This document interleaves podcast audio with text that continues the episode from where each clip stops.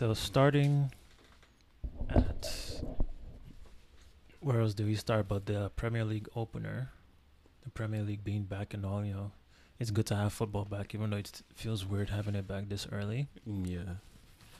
But yeah, we're starting with the I won't say the headliner game, but the opening game of the Premier League.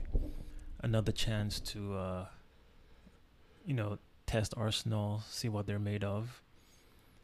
Arsenal started the Premier League this season again with a London derby. But this time instead of newly promoted Brentford, it was a perpetual mid table Crystal Palace.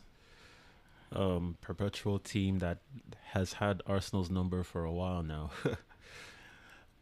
Okay, yes, they've had Arsenal's number, but it, it's not that long. I mean, during the game, they showed the uh, the number of meetings between both teams, and I think Crystal Palace has only won like seven times, and Arsenal has won like fourteen times out of all their total meetings.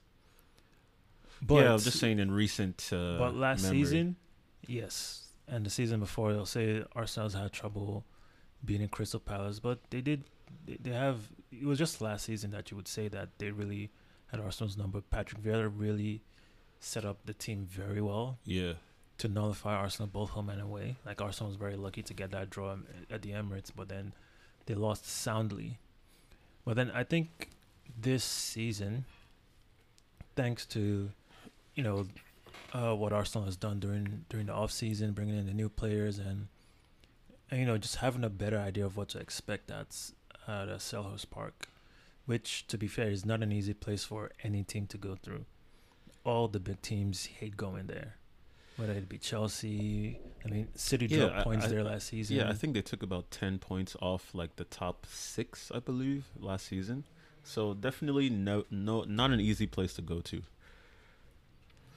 Yeah, but uh, Arsenal came through in, in flying colors. Though.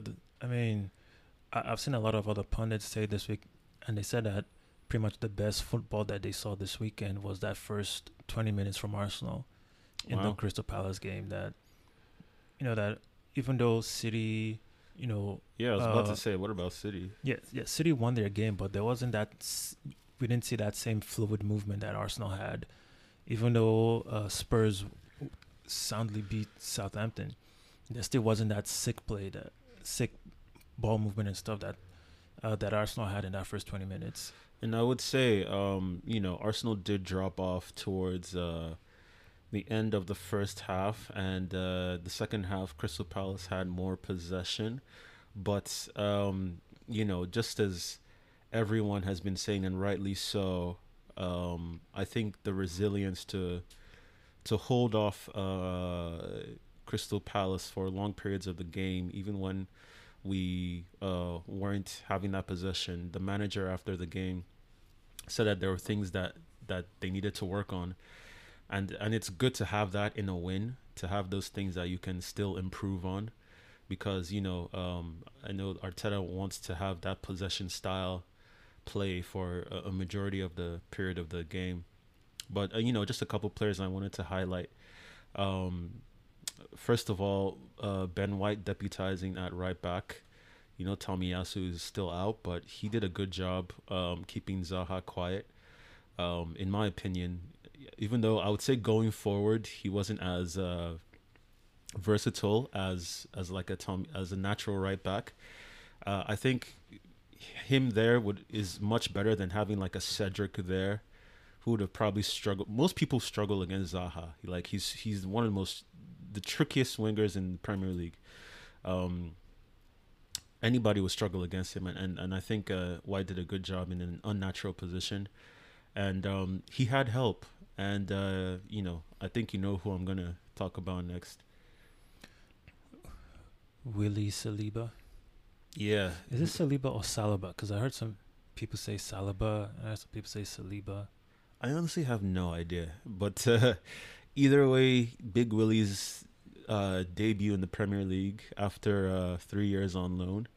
A lot of Arsenal fans have been waiting for long to see this, and uh, boy, did he deliver! He, I think he won the man of the match on Sky Sports. Um, Yes, he did. He he was the man of the match for uh, a lot of people. Actually, I think for most places he was man of the match, and he made the team of the week for for most places as well. Yeah, he was he was extremely yeah, astute, like very cool under pressure. Like he- he's the kind of defender that you look at him and it seems like he's looking everywhere, and then like he's made his decision on what he's gonna do already, and like it's not always it doesn't like his play doesn't seem like it's like a last minute tackle type of thing or No, it's yeah. uh it doesn't seem desperate. Yes, I think that yeah, that's what I was trying to get at.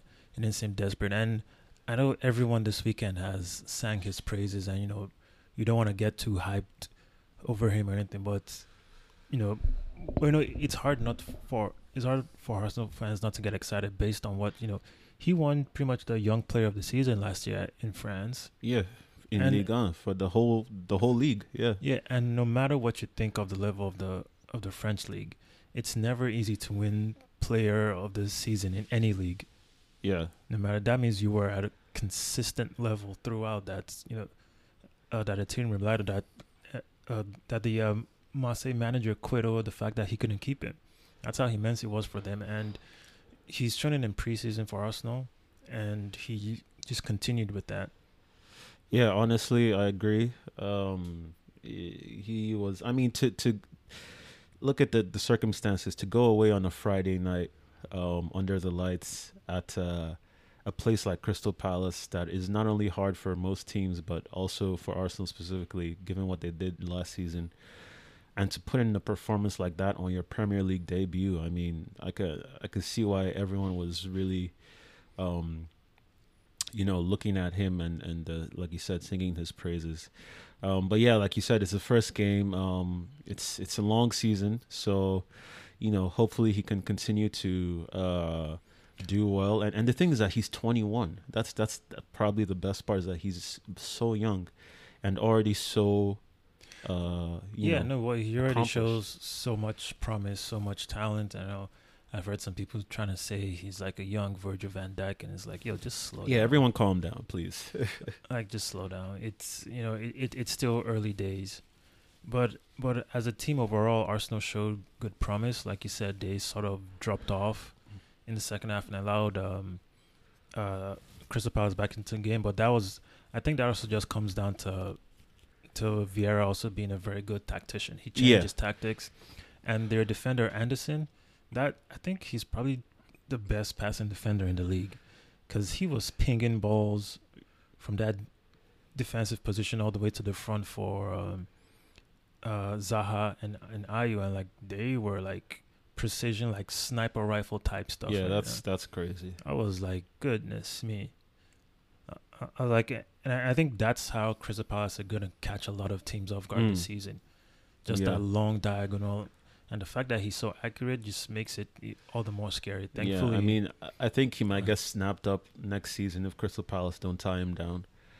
Uh, Yeah, we, without good of a passer he is, I can see uh, Liverpool coming in for him because Van Dijk does that uh, for Liverpool, and I can also see uh, City going for him as well. If uh, you know, now that they have a target man in, in someone like uh, uh, someone like Haaland. But yeah, but I think Crystal Palace will be fine because they've they've shown that you know, I think losing Conor Gallagher has affected them a little bit. definitely, because in Because, like, you know, midfield, uh, you could he see. was, he was such a workhouse in that in that midfield. You know, going from box to box, pressing and everything. So it, it's gonna be hard for any team to to lose him. But I still think Crystal Palace will be. I still expect them to be around the same place this season because I just feel like there's a ceiling for them because uh, there's not going to be investment in their team like how it's going to be for other teams, but they're definitely going to be there. Mm. I don't think there's ever going to be like a fear of Crystal Palace getting relegated or anything like that anytime soon. No, not with the the quality of manager that they have. Yeah, so that was the first day. Like, uh, so many Arsenal fans were dreading Arsenal losing and then expecting to hear all the banter and everything because of last season and seeing what it's like. But I've, I personally was uh, cautiously optimistic. I would say the same. Yeah, I was from everything that we had seen in preseason. I was cautiously optimistic, and we were, uh, you know, vindicated. I would say in some respects because obviously, like we said previously, the way the the schedules were um, put together was to sort of. Uh, Yeah, it just looked know. very suspect that why is it why is Arsenal the first game of the season again on a Friday, again away from home, again away uh, uh, to a London team. Yeah, okay, it's not a newly promoted team, but it's another like London derby. So I mean, eh, I think everyone and their mom could see that. It, it seems like they were trying to have lightning strike twice. yeah. It it, r- it really does.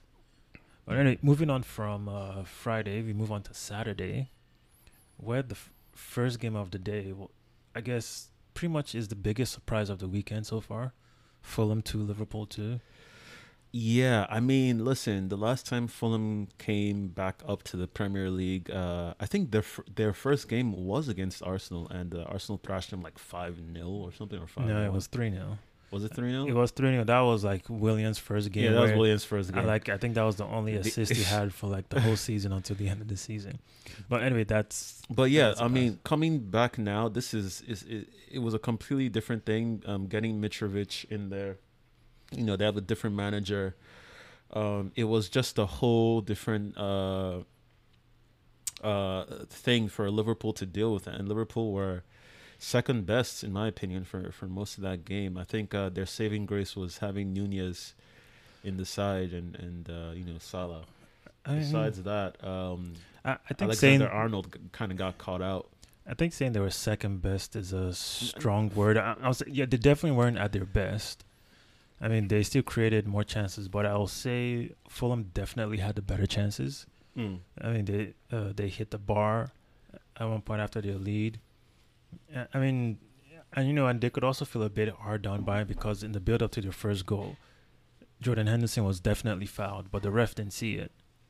Right. And so in that case, like if the ref didn't see it, then I guess you can't really get mad at the ref. But as a Liverpool fan, you will feel hard done by. We have But but then but then there was still a long build up to get to where the goal was. There was still more passages of play.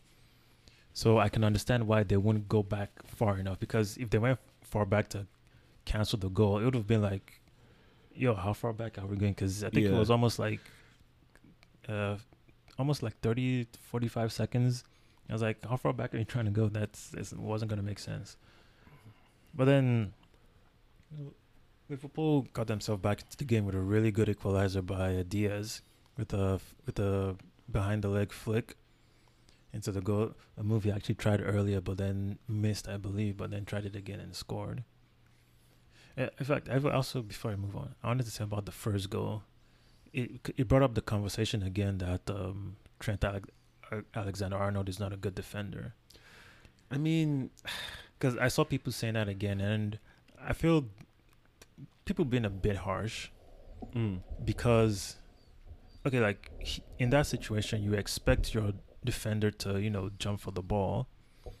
And I would say the only thing that Trent did wrong there was that he wasn't aware of his surroundings. mhm. He should have known where Mitrovic was, where he could have at least maybe been stronger, even if he didn't jump to, you know, not let, let him have such an easy time with it. But I think more of the fault lies with, um, uh, what's his name?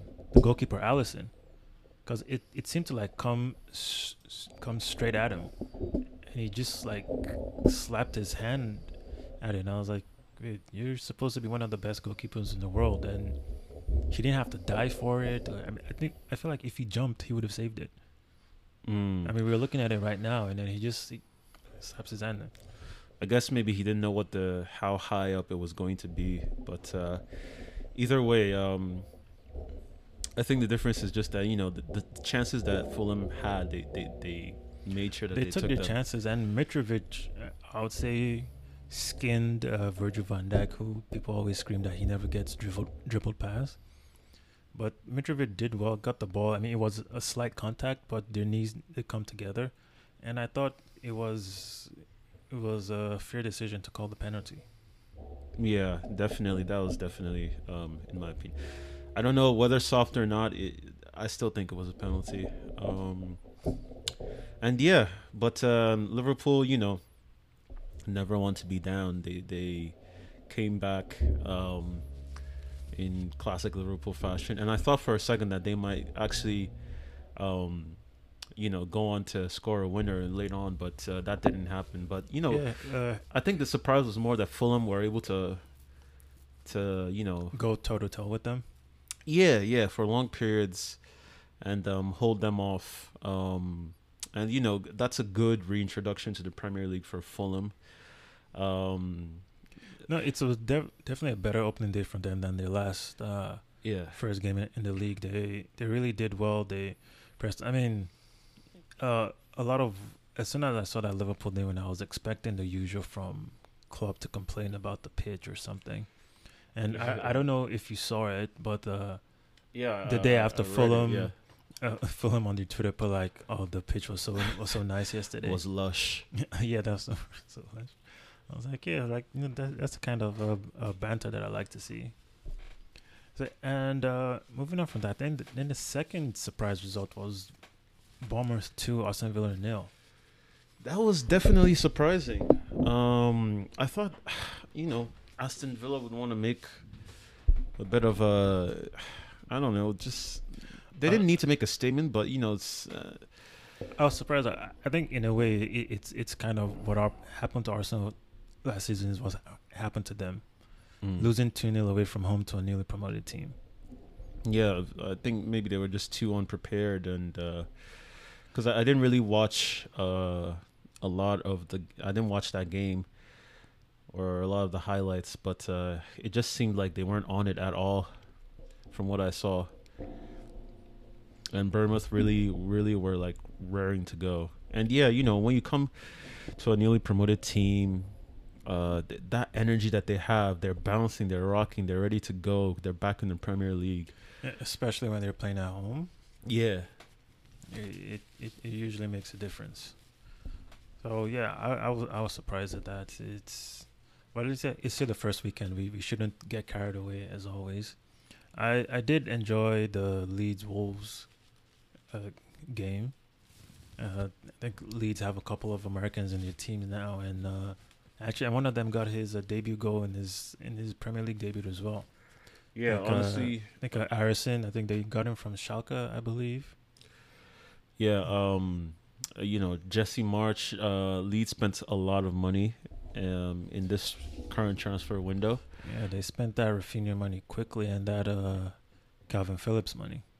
So it looks like they're they're um, you know, they're they're coming to make a statement, especially with uh how much they spent. Yeah, uh, I don't know if you saw the video. There was an interview with the owner of Leeds, Mm. and he was talking about the whole Raphinha thing and said that like that you know that they had agreed a deal with Chelsea. That he he had spoken to Todd Boehly and told him Mm. that yeah agreed, but then when the Barcelona came in and he said that he felt so bad because he always feels like his word is his you know is something, but then Mhm.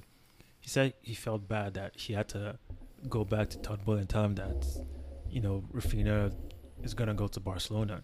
He said that he felt so bad that in that situation he that he felt he almost wanted to say that he would rather keep Raphinha than you know go back on his word to, to, to Todd Boehly like that. Wow, that's interesting. But then he said that. But then he, he looked. But he said looking at the bigger picture, he said that we needed to buy six players and we needed the money to come in, and so we yeah, but had to- Chelsea was going to give them more money up front. Up front. But then if the player wasn't gonna, I understand that it's it's a tricky situation to be in because if the player doesn't want to go to that, like, and that's the thing with transfers, like, there's so many parties that have to agree on one thing for it to happen, you know, and if the player. Obviously, sometimes you know the clubs can force it, but we're in a different era now where the player does have more say. And you know, Raphinha was always adamant about Barcelona, so um, you know what it is. Um, they he made it work. Um, Raphinha got his move. Um, hopefully, the owner of Leeds can still mend his relationship with. I mean, for the rest of us, it, it's nice. Like we, it's not. It's not like I wanted Chelsea to get Raphinha. That would have been horrible for the other teams. But hey, it is what it is. Yeah, it, it is what it is. But I was surprised to just see such an open. You know, Yeah, yeah, no, that's surprising, interview from especially from the owner of the club. Yeah. So, but yeah, uh, Leeds had a good opening day. They came from a goal down to beat uh, uh, Wolves, and you know, like I said, they're like they're burning a lot of players, but then it seems like maybe they've spent the money wisely to bring in what they need. My thing is, I'm I'm I'm excited to see what Jesse Marsh's uh, uh, playing uh, philosophy is, or his his you know his technical ability, because we know he does have that coming from uh, where he came from in Germany. You know, and um, let's see. I want to see if the narratives around him being an American coach, if that changes, because you know there's a lot of I mean, as long as uh, Ted Lasso show exists, I don't think that's gonna change anytime soon. I mean, listen, that's why I'm, I want to see how well Leeds do this season to to really see how, you know. I, I think he's already shown that his tactics are very different from that of Bielsa, because already from last season when he came in, the amount of defensive tackles and stuff less uh, uh, uh Leeds did was already drastically different from Bielsa. Hmm. So I, I guess now having maybe a bit of a preseason and a full season, like you said, maybe we'll see a bit more. But he's already shown that he's not as throw caution to the wind like uh, like Bielsa. Right. But Bielsa is- still is still a hero to to the Leeds faithful. Oh yeah, of course. Yeah, they're probably gonna put a uh, statue of him at, up at some point. And then after that, we had Newcastle versus Nottingham Forest. Yeah, I was uh, surprised. I thought Nottingham Forest would uh, do something in the first game. Um, obviously, Newcastle is a is a much better side I- this I- season. I was expecting the Newcastle win because I was like, the way how they ended last season so strongly, and then they've also still bought smartly. They're not just buying, you know, big names or anyone for the sake of of anything. They're, I feel like they are really sticking with their long term plan because Eddie Howe just signed a new contract.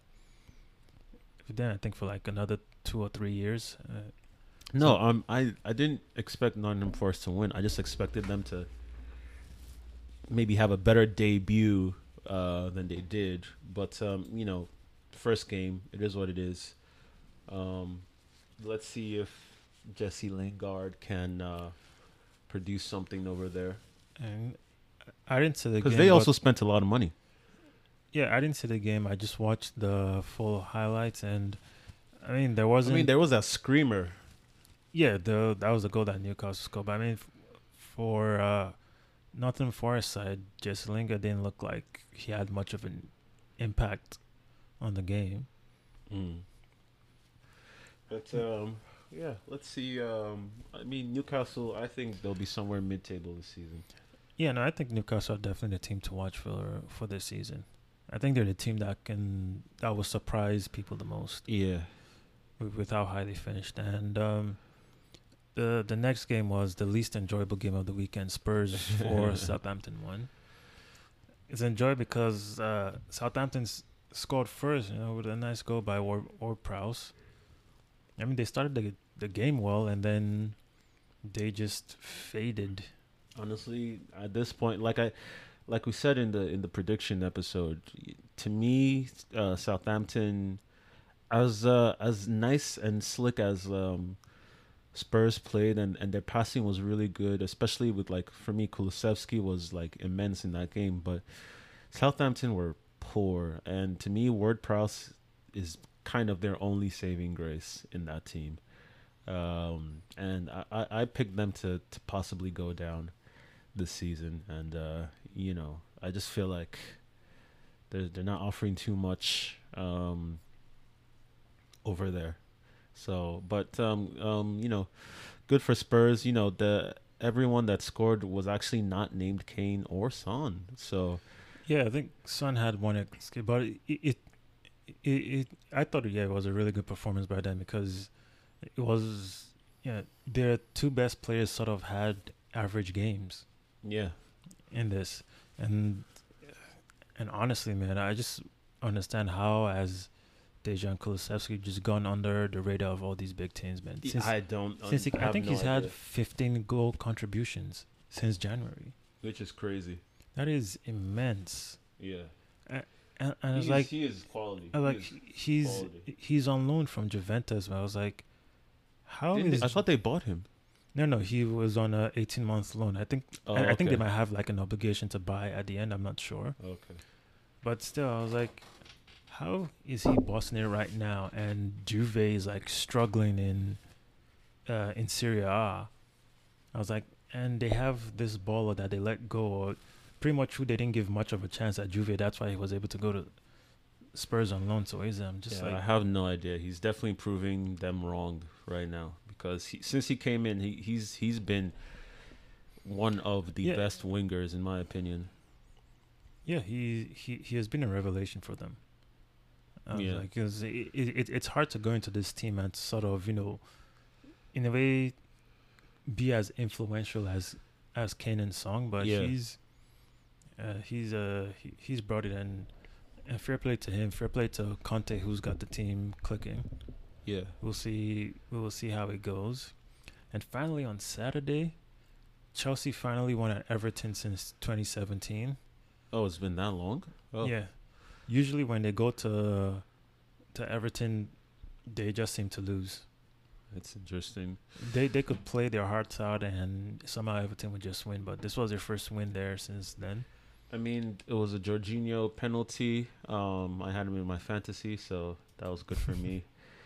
Um, besides that, I don't think they offered too much going forward. I know, um, uh, what's the name of their striker? Well, kind of. Yeah, Um, S- Sterling played like the false nine. No, not. Sterling. Uh, Kai Havertz. Havertz didn't do too much in that he game. He kind of played on the left this time though. He didn't play as a Yeah. striker. Sterling was was looked really good. He looked the most on it of all the Chelsea players, in my opinion. Um, but besides that, there wasn't too much. I think they definitely do need to buy someone um, to be an actual number nine, in my opinion. Well, they're still in the market. Rumors is that they're looking at uh, Pierre-Emerick Aubameyang. Oh, and then I also heard that Barcelona is offering them about three players in Aubameyang, uh, Depay, and one other player. I can't remember how the third Honestly, right now Barcelona is just. I don't even know. Uh, it's rare because they took the number nine j- jersey off Depay and gave it to Lewandowski, and then I also saw that uh, La Liga won't let them register their new players until they, I guess they need to clear out some more players to balance their books before they can register their new players. Yeah, It's- which is why they're trying to get rid of De Jong. But that whole saga, it's just a whole mess. Um, but you know, speaking on Chelsea, yeah, they definitely need to to get someone. But yeah, they they got the win. Um, so let's see how they, you know, let's see how they go and who they bring in. Everton on the on the on the flip side, um, listen, I don't know how long, uh, um, you know, Lampard is gonna be at that job because it's not looking. I mean, it's it's still the first game, and there's there's no shame in losing to to Chelsea. I think. oh no, to- to, to be fair, I thought they played decently. I thought they they did Yeah. okay. And today, I think they they just got they signed. Is it Conor Coady from Wolves today? So so that's a new signing that just that, that he just got in. So I I think I saw it was on loan or something.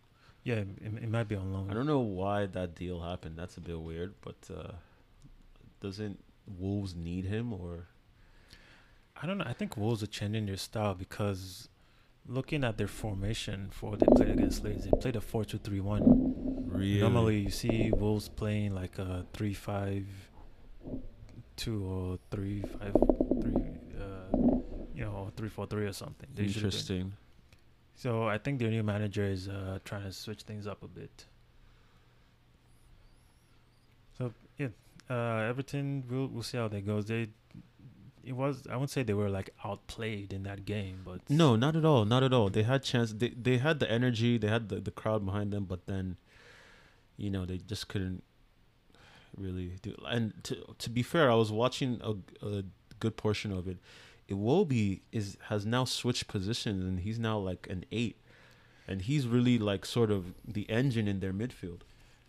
Yeah, the funny thing, like you know, that is the position he plays for Nigeria, Oh, I didn't even. and that's and that's why like he when he plays for Nigeria, he seems to get more assists and stuff because he plays through the middle. For Nigeria, was when he was at Arsenal that he played on the wing, and when he first got to uh, Everton. Yeah, I think I think um switching. I think that's one good thing that Lampard has done is switch him into the middle, uh, because it, he was really facilitating most of the the play, and and you know he can gra- get a ball, turn and run with it, and then pass it off to someone. He wasn't even dilly dallying on the ball. So I was like, okay, this is like a different look, Iwobi than I've seen in the past couple seasons. Yeah, so it, it's it's like we said, it's still early days. Let's see how it goes for both those teams. And finally on Sunday, uh, starting with Leicester Brentford. Leicester were, you know, still the only team in, I think all top flight leagues not to buy a single player. Yeah, and um, they squandered a two goal lead in that game. Yeah, uh, two goal lead. Brentford came back. I think uh, Youri Tielemans was the man of the match, uh, con- controlling the pace of the game. But yeah, it's uh, what's going on at Leicester is very very pec- pe- peculiar. Because now they've they've lost their goalkeeper of eleven years in uh, Kasper Schmeichel. Yeah, and um, all the wolves are um, circling around Madison, um, Wesley Fofana, and yeah, Chelsea Tielemans. looking for Fofana. Tielemans is still hasn't signed a new deal, so he could still go to Arsenal, Manchester United, or somewhere else even. So it's it's weird that they f- think they can, or I guess they've just looked at their books and they just feel like they need to sell first before they bring someone in. Yeah, I would have never expected them of all teams to be in this position, given how well we've seen their recruitment strategy in the past couple of years. Yeah, exactly. I like that's that thing. Did they get rid of their scouting teams, or maybe they just haven't found people that they feel are, are good enough? No, I don't think that's it. I, I think they, they really must be in a hole. They must be in debt uh, for it to be to ha- have not signed anyone in any of the top leagues. Like that's the only team. That's a bit weird. Um, Brentford, on the other hand, um, good on them for coming back. Ivan Toney scored a goal. Um, I don't have too much to say about Brentford, to be very honest. No, Brentford much did it. Brentford, man. They, I think most people expected them to lose this. Now that they've lost uh, Christian Eriksen, and you know, I think most people expect them to, to pretty much, you know, go down. But maybe they wouldn't. They're still a really well coached team, and we'll we'll see how they do. Yeah. And uh, before we touch on Manchester United, we'll go to West Ham versus Manchester City. And everyone had all eyes on oh, is Haaland going to score? And this blah, blah, blah. And boy, And- he delivered. And he got his penalty and, you know, did his trademark celebration. And then the second goal was pretty much, I, I think, what we're going to see more of him. Because I think the first half, like, West Ham were playing pretty deep, so it was hard for him to get in, be- in behind. And also, a couple of times, he made certain runs where players still didn't, you know, catch that run. Um, yeah, I would say. I would say Man City were. Um, they'll definitely have to adapt to his runs because you know he made those runs several times um, before they found him, and you could see that they were trying to to get the ball to him. Um, but eventually, you know, he he won the penalty. Um, and then took it because we've seen the past couple years that uh, Man City have had issues with penalty takers. Um, and you know he he had the confidence to step up and, and take that penalty, and uh, he slotted it home and did his trademark uh, uh, celebration. And then um, you know they, they found him for I think it was De Bruyne through ball, Um, found him for, and he slotted it home for the second one too from open play. So, yeah, I mean, I think it was in the second half that they started ticking more.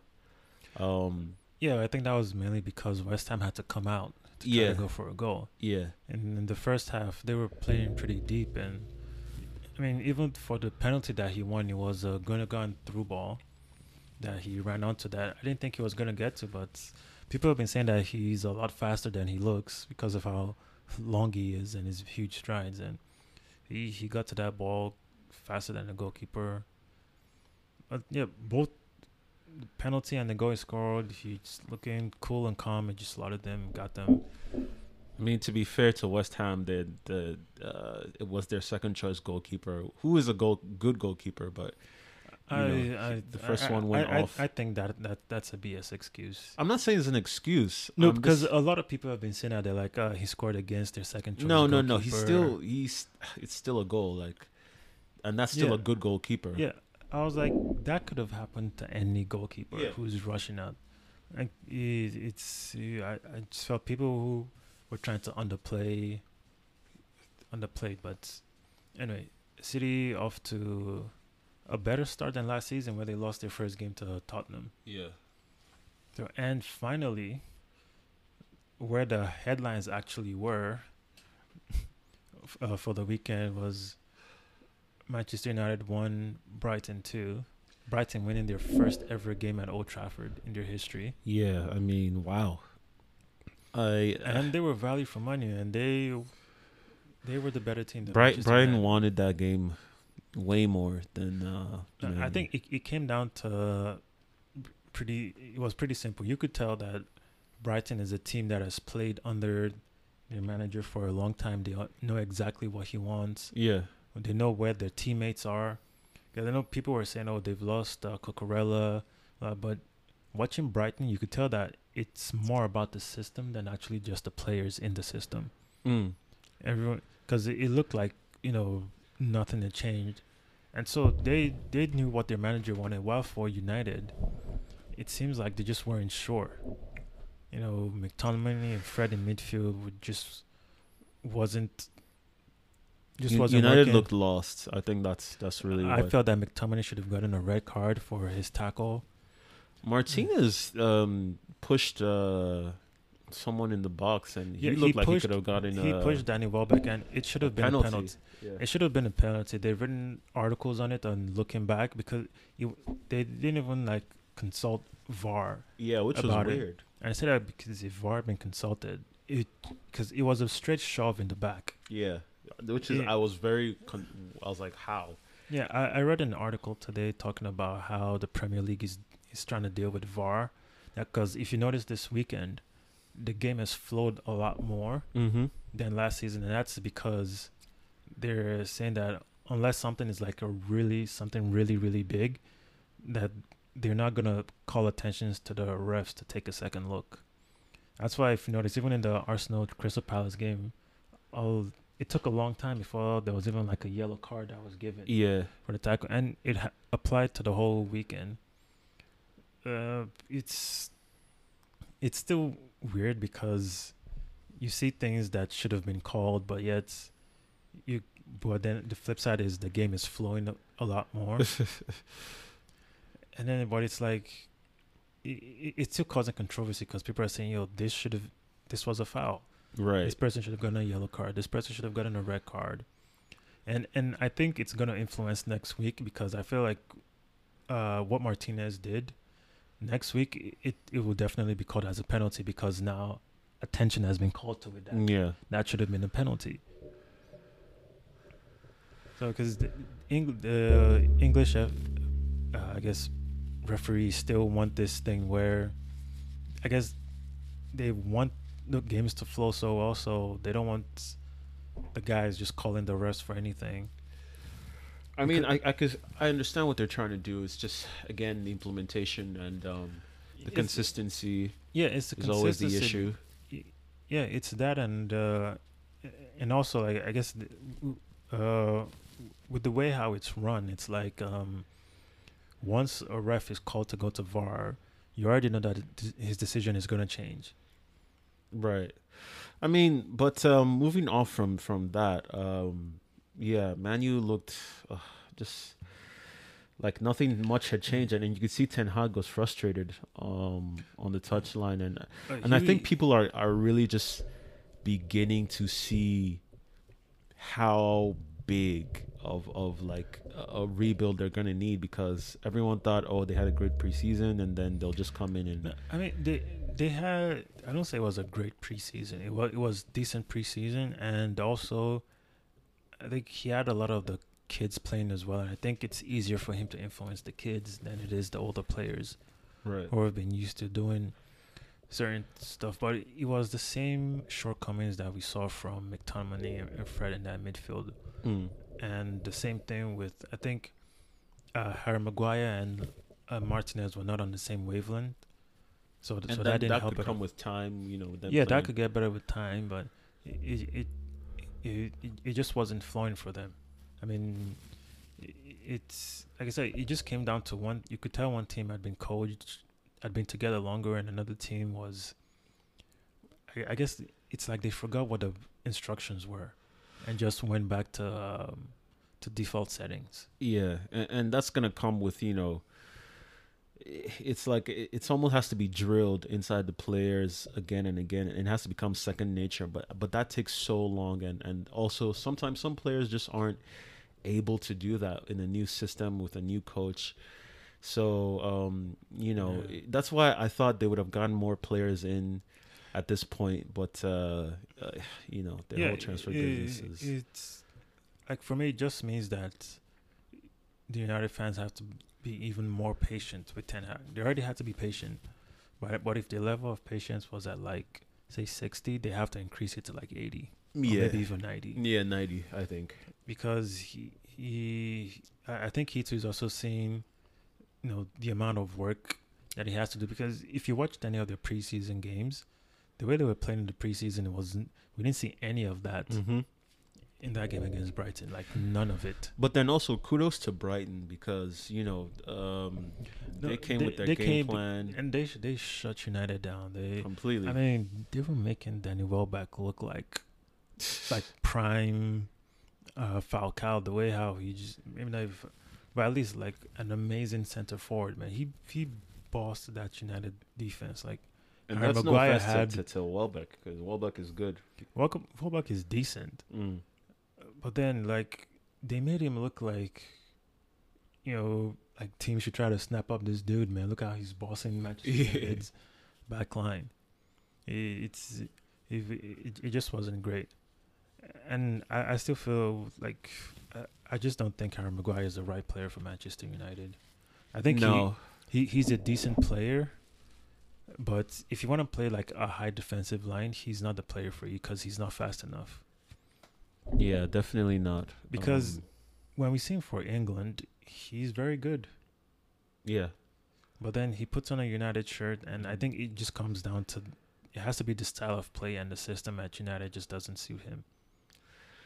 so um, yeah, it was it was. Uh, I mean, and they brought on uh, Ronaldo in the second half. Um, Bro, Ronaldo, th- uh, and one thing that annoyed me though is like every time Brighton scored, then they would just point the camera to Ronaldo, to, yeah, and it's like him being there in a way sort of like it's like it's another story on its own, and it's just like a distraction at this point. Yeah, honestly, like I, I kind of feel bad for Ten Hag. It's, it's it's it's like the weight of the world on your shoulders and all these other things like that. It's like the club is almost asking him to perform a miracle while they're um, preventing him from getting the tools to to do that successfully. So, anyways, They are. I mean, I saw today that they've agreed with Juventus for Rabiot. I don't which is the wildest thing. for and not just him for, but also um, Arnautovic, who used to play for West Ham. Like Arnautovic is 33 years old. So, I mean, I, I, you know, being that they said they want this to be a rebuild, that that doesn't that doesn't sound like what Like not you, at all. you do in a rebuild. That sounds like a, a short term fix, uh, type of solution. yeah, it, it it just didn't make make any sense to me. I mean, the the Vanano, uh, Arnautovic one might maybe might just be rumors, but the Rabiot one it seems to be confirmed by confirmed by everyone that the deal's been agreed. Wow. But I mean, he he's not as good as he used to be, but I think he's still an improvement on McTominay and Fred. Mm. But um, yeah. Anyway, that's that's United. Um, Yeah, those those were all the games from this weekend, man. It's it, like I said, it, it, it was it was good to have the the league back. Some surprises, to say the least, but enjoyable nonetheless. I'm I'm glad to have football back. Same. So, uh, let's go over what we think will happen next week. We already have some some big games lined up next week. And uh, starting on Saturday, we have Villa versus Everton. Both teams lost their first game. Um, I think Everton. Um, sorry, Villa want to bounce back at home. Uh, Everton just signed Conor Coady, so uh, I I could see this as a one-one. Honestly, All right, and then we have uh, Arsenal versus Leicester. um, should be like a three three nil Arsenal. Uh, super confident. Yeah, Well, they are playing at home, so yeah. we'll see I think Jesus will get his first goal. And then after that, we have Brighton versus Newcastle. I'm actually pretty interested in this game Um, because Newcastle be playing so well, and but then Brighton are a v- very well grilled, very well coached team. Yeah. So, yeah, and and two uh, English managers that uh, a lot of people uh, have hailed over the past couple of years. So, I um, yeah, this one might be a little hard. I'll just go with Brighton two one just because they're at home. All right, then we have Man City, Bournemouth. Uh, this should be Man City, like two 0 Yeah, I'm expecting Bournemouth to be brought back down to earth. Yeah. And then we have Southampton, Leeds. Um, Southampton's playing at home. I'll still go for Leeds on this one, because they came back from behind at home, and you know they showed resiliency. So, I think they have some fighting spirit. All right, uh, I'll go with them as well. I just, I don't know. Southampton just uh, confused me. Yeah, honestly, I don't know what they're doing. Um, And then we have Wolves versus Fulham. okay, this should be interesting. Uh, Fulham will be on the high, but Wolves are very good defensively. I don't know, just for me, based off what I s- saw how they played against Liverpool, I think I think I might just give it to Fulham, just slightly. Um, I'll I'll I'll go for Wolves on this one. I'll go for Wolves uh two one. All right, and then finally, Saturday we have Brentford versus Manchester United. Um, Brentford versus Man U. Yeesh, that's not getting easier for Man U. Um, they should win this, but just the way they're playing, it might just be a draw. It might be like a two-two. All right, two two. Yeah, I, I can't really tell whether you're gonna go in this game.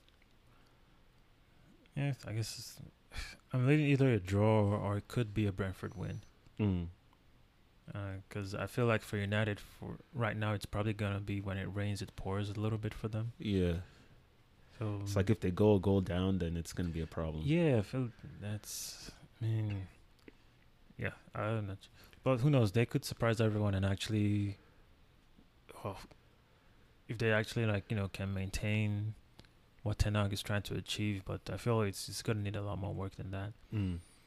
And then on Sunday we have Nottingham Forest versus West Ham. I'll be very interested to see this game. Nottingham Forest are playing at home. Um, I think West Ham should come back in this, but uh, I don't. I don't know. I feel like what we saw of Nottingham Forest in the Newcastle game was probably like they'll want to announce themselves. So, um, I I'll go for a. Uh, uh, I'll go for a Forest win. Okay. I just I think West Ham will score though. That's the thing. Because Yeah. Scamacca is in there now. He'll want to. Um, uh, I'll go for a Forest win. All right, and Uh, the big game of the weekend, Chelsea Spurs. Ooh. Chelsea always have Spurs number, but uh and Conte coming back to his old club where he won the league. Obviously under different circumstances. Um but Spurs have looked good. Um preseason the first game, you know, I think they'll want to to I think this is a psychological hurdle that if they want to go to the next level, you know, they have to um beat not only the big London team, but they're probably their biggest bogey team besides uh, Arsenal. Um, Chelsea beat them four times last season, so and but the way Chelsea is playing right now, I don't think they're going to be um, firing on all cylinders. So uh, Conte could honestly play more open. Uh, He, he he I don't think he has to um go to his his normal um sort of like three at the back, you know, defensive setup against big teams. I think he could play open and, and honestly I think Spurs could win this one. Yeah, a lot of people seem to think Spurs are in a better place. Obviously, you know, whenever you have a bogey team, you can never especially but the thing- Chelsea. yeah, but the thing is, um, Spurs are playing away, That's true. and I know everyone seems to be writing Chelsea o- off, but I feel that that may be the case. But then this is a derby, Yeah. and I think s- I I think this is gonna be maybe not the end all be all test, but this will probably be a sign of if Conteism has completely overridden Spursy Spursiness. I mean, Yeah, I wouldn't I- say at this early of a stage No, of the season, but, no, uh, but I'm saying that, but it would be a small indicator. right.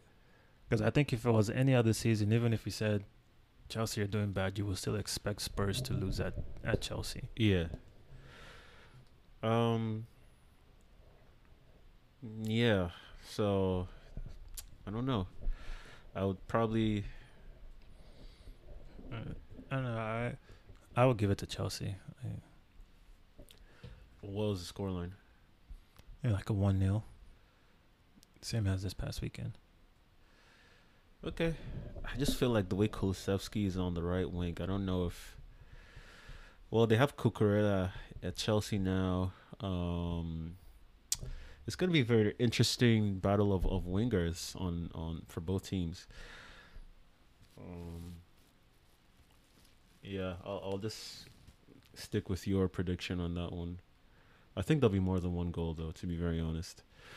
Um, and then the last game on Monday, Liverpool versus Crystal Palace. This should be a Liverpool win. Uh, oh, we say that, but Crystal Palace do well. It is away, and I saw that um, Thiago is out for about six weeks now. Mm-hmm. Liverpool still have enough, in my opinion.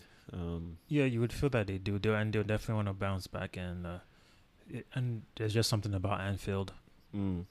It, it's like You're not gonna lose at, at Anfield. You know. Um, against Crystal Palace, so yeah. All right, well, that's all the games. Uh, other leagues haven't started yet. There's still a bit of preseason for them. Uh, I think the Bundesliga has started. And that's just them, but most other places haven't. Is there anything else you want to add, say to the team?